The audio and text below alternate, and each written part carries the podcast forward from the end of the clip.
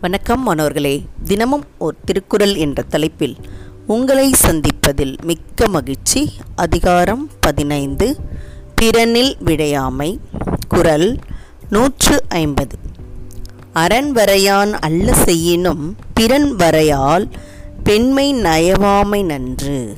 அரண் வரையான் அல்ல செய்யினும் பிறன் வரையால் பெண்மை நயவாமை நன்று. இதோடைய பொருள் அறவழியில் நில்லாமல் தீமைகளே செய்பவனாக இருந்தாலும் பிறன் மனைவின் பெண்மையை விரும்பாமல் இருப்பதே அவனுக்கு நன்மையாகும்.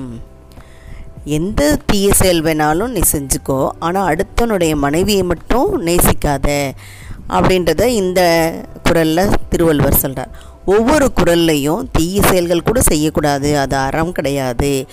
அது ஒரு சிறந்த பண்பு இல்லை அப்படின்னு சொல்லிகிட்டே வந்தவர் இந்த குரலில் ஒரு சலுகையை கொடுத்து என்ன சொல்கிறாரு நீ தீய செயல் செய்தால் கூட பரவாயில்ல ஆனால் அடுத்தவனுடைய மனைவியை விரும்புவது ஒரு என்ற ஒரு பெரிய கொடிய மகா செயலை நீ செய்யக்கூடாது அப்படின்றது தான் இங்கே சொல்கிறாரு அதுக்கு நம்ம கம்பர் காட்டிய ஒரு உதாரணத்தை கூட இங்கே பார்க்கலாம்.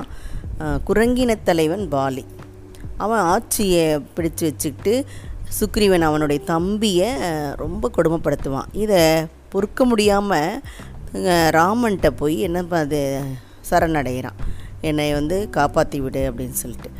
அப்போது வாலி என்ன செய்கிறான் வாலியை வந்து ராமன் வந்து கொன்றுவான். கொன்று விட்டு ஆட்சியை சுக்ரீவனுக்கு கொடுப்பான். அப்போ என்ன செய்ய மாட்டான் அவன் சுக்ரீவன்? வாலினுடைய மனைவி அதாவது தாரை அன்னியை அவன் விரும்ப மாட்டான். அந்த புறத்திலே விதவையாக இருப்பார்.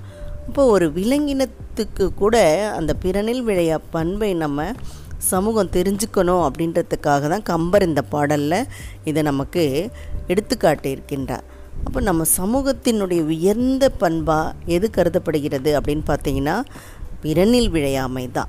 அந்த அற நாம் வந்து பின்பற்றப்பட வேண்டும். இல்லையென்றால் அது சமூகத்திற்கு ஒழுக்கக்கேடாக அமைந்துவிடும். எந்த பாவச்செயலை வேணாலும் நீ செஞ்சாலும் இந்த அடுத்த மனைவியை நேசிக்கிற செயலை மட்டுமாவது செய்ய வேண்டாம் அப்படின்றது தான் இந்த குரல் நமக்கு உணர்த்துகிறது. சரியா மாணவர்களே இதை படித்து பயன்பெற வேண்டும் என்று கூறி உங்களிடமிருந்து விடைபெறுகின்றேன். இதை வழங்கியவர்கள் ஐடிடி திருப்பத்தூர் மற்றும் இரா வனிதா தமிழாசிரியை காரைக்குடி. நன்றி நன்றி மாணவர்களே நன்றி.